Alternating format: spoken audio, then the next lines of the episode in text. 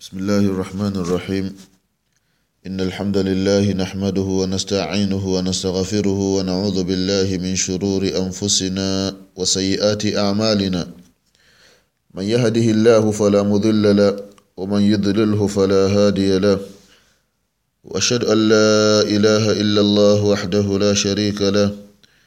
وأشهد أن محمدا عبده ورسوله. إخواني في الله usikum wa nafsi bitaqwa Allah faqad faza almuttaqun ndugu zangu katika iman baada ya kumshukuru Allah subhanahu wa ta'ala na kumtakia rehma na amani kiongozi wetu mtume wetu mwombezi wetu nabii Muhammad sallallahu alayhi wasallam pamoja na ahli zake na masahaba wake na waislamu wote kwa ujumla watakaofuata mwenendo wake mpaka siku ya kiyama ndugu zangu katika iman na kuhusieni pamoja na kuihusia nafsi yangu katika swala la kumcha allah tabaraka wa taala. Waislam leo insha allah kwa mapenzi yake allah tabaraka wa taala tutakumbushana kuhusiana na fadhlu ludhu ubora wa uislamu kutawadha.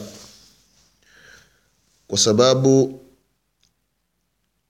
watu wanatawadha mbalimbali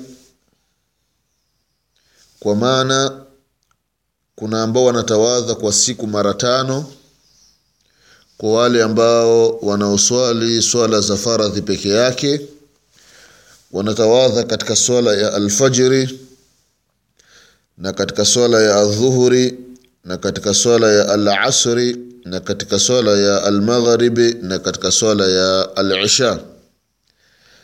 Na kuna wale ambao wanatawadha zaidi ya mara tano. Tukichukua hii idadi ya mara tano katika sala tano kuna wale ambao wanaswali swala ya duha wanatawadha. Kuna wale ambao wanaswali sala za usiku qiamu laili wanatawadha na kuna wale ambao ima wanaakhirisha witri wanaiswali usiku wakati wanatawadha. Kwa hiyo unakuta kila mmoja kuna wengine wanatawadha zaidi ya mara tano na kuna wengine ni mara tano ili mradi ni kwamba ndugu zangu katika imani mtu anatawadha. Na udhu wa islamu si kwamba unapakapaka maji tu katika baadhi ya viungo kisha inatosha na hamna lolote au chochote unachotaraji na kutegemea kutoka kwa mwenyezi mungu subhanahu wa taala. Ni kwamba ndugu zangu katika imani udhu una fadhula kubwa sana sana sana. Miongoni mwa fadhula za udhu ni katika hadithi ambayo kaipokea sahaba mtukufu Abdurrahman bnu sakhari addausi aba huraira radhiyallahu anhu arda, hadithi ambayo kaipokea alimamu albukhari katika kitabu cha udhu katika sahihi yake na vile vile alimamu muslim katika kitabu tahara katika sahihi yake aba hureira radiallahu anhu anasema ya kwamba samitu rasulllahi sallallahu alaihi wasalama yaqul inna ummati yudauna yauma alqiyama ghuran muhajjalina min athari ludhu aba hureira radiallahu anhu anasema ya kwamba nilimsikia mtume muhammad sallallahu alaihi wasallama akisema hakika ummati wangu utaitwa siku ya kiama na kuletwa mbele za umati. Lakini katika viungo vyao kuna nuru kuna weupe katika zile sehemu za kusujudia ndugu zangu katika imani. Zile sehemu ambazo udhu ulikuwa ukifika maji. Na ghurra inakuwa ni weupe unaopatikana ima katika miguu ya farasi au upande wa mikono yake.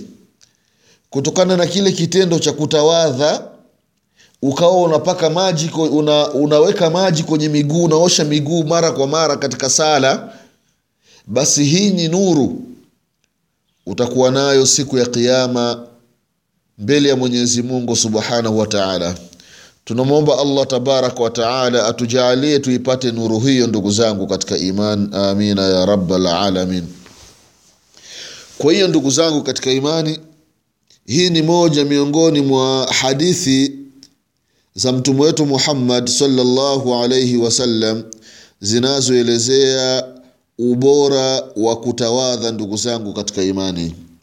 Utaona faida yake siku ya qiama viungo ambavyo unaweka udhu vitakuwa na nuru siku ya qiama hii itakuwa ni alama ya kwamba hawa ndio wale ambao walikuwa wakitawadha wakati walipokuwa wakitaka kumwabudu mwenyezi mungu subhanahu wa taala. Vile vile ndugu zangu katika iman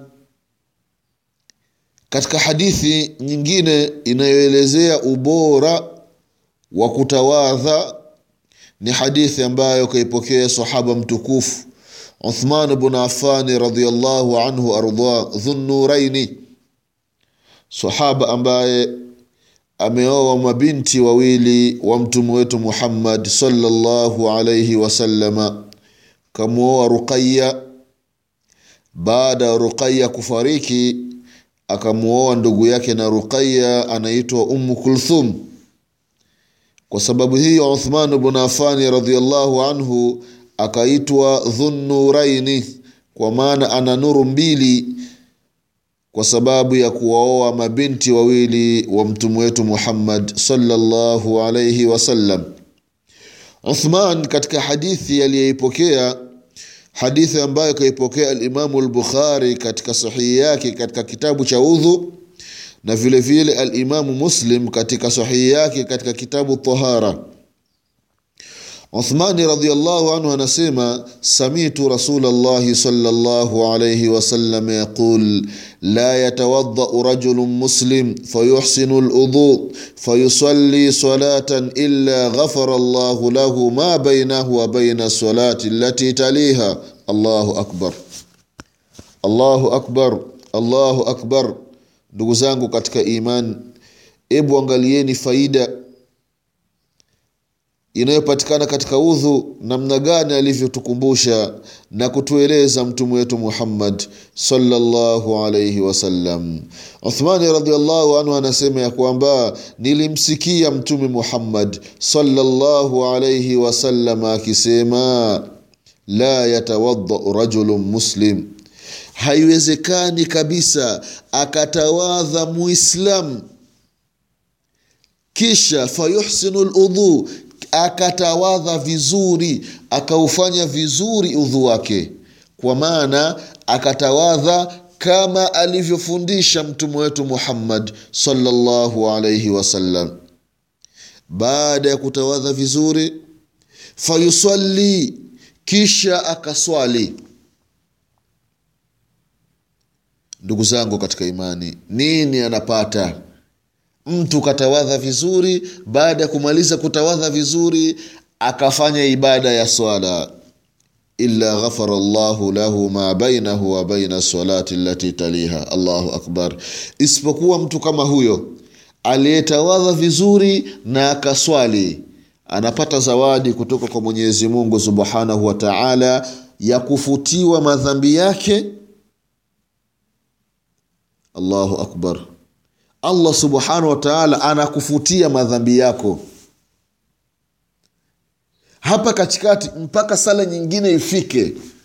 La ilaha illallah. Umesali ya dhuhuri kabla ya kusali ya dhuhuri umetawadha vizuri. Baada ya kumaliza kutawadha vizuri ndiyo ukaswali. Hapa baada ya dhuhuri kuna makosa madogo madogo umeyafanya mwenyezi mungu subhanahu wataala yote anafuta hadi kufika kipindi cha laasiri. Ikifika laasiri hivyo hivyo umetawadha vizuri ukaswali ukakosea makosa madogo madogo yanayekuhusu wewe ni baina yako na baina ya mwenyezi mungu subhanahu wa taala. Mwenyezi mungu anakusamehe mpaka kufika sala ya magharibi. Na magharibi naisha hivyo hivyo naisha na alfajiri hivyo hivyo ndugu zangu katika imani. Hii hadithi inatuhimiza ndugu zangu katika imani kutawadha vizuri. Na mwislamu hauwezi ukatawadha vizuri isipokuwa ufuatilie namna gani alivyotawadha mtume wetu muhammad salllahu alaihi wasalama ndio utapata fursa ndugu zangu katika imani ya kutawadha vizuri na kutokuwa na shaka ya aina yoyote katika udhu wako. Ndugu zangu katika imani kwa kweli udhu ni jambo ambalo ni kubwa. Na akasema vile vile mtume wetu muhammadin salllahu alaihi wasallam katika hadithi nyingine ya kwamba hakuna anayehifadhi udhu wake isipokuwa ni mumin na udhu inakuwa ni silaha ndugu zangu katika imani.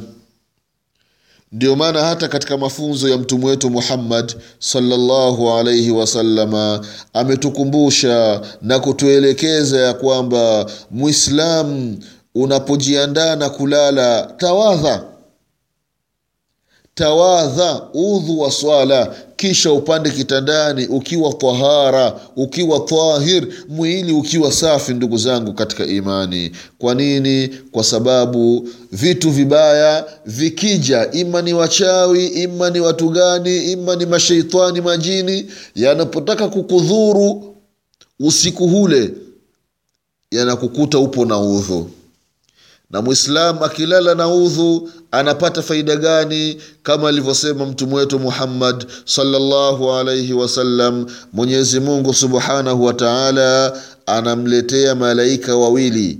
Hawa malaika wanamlinda mpaka alfajiri. Allahu akbar. Hii ni faida ndugu zangu katika imani ya mwislamu kuwa na udhu au kulala na udhu. Ndugu zangu katika imani hizi zilikuwa ni hadithi mbili. Tumekumbushana kuhusiana na ubora wa kutawadha kama alivyotuelekeza mtume wetu muhammadin salllahu alaihi wasalama kwa haya machache tunamwomba mwenyezi mungu subhanahu wataala atujaalie tuwe ni wenye kutawadha vizuri kama alivyoamrisha na kufundisha mtume wetu muhammad salllahu alaihi wasalama na tunamwomba mwenyezi mungu subhanahu wataala atujaalie siku ya Kiyama tuwe katika kundi la wale ambao viungo vyao vya udhu vitakuwa na nuru. Kwa haya machache ninasema subhanaka allahumma bihamdik an la ilaha illa anta astaghfiruka wa atubu ilaik سبحان ربك رب العزة عما يصفون وسلام على المرسلين والحمد لله رب العالمين. والسلام عليكم ورحمة الله وبركاته.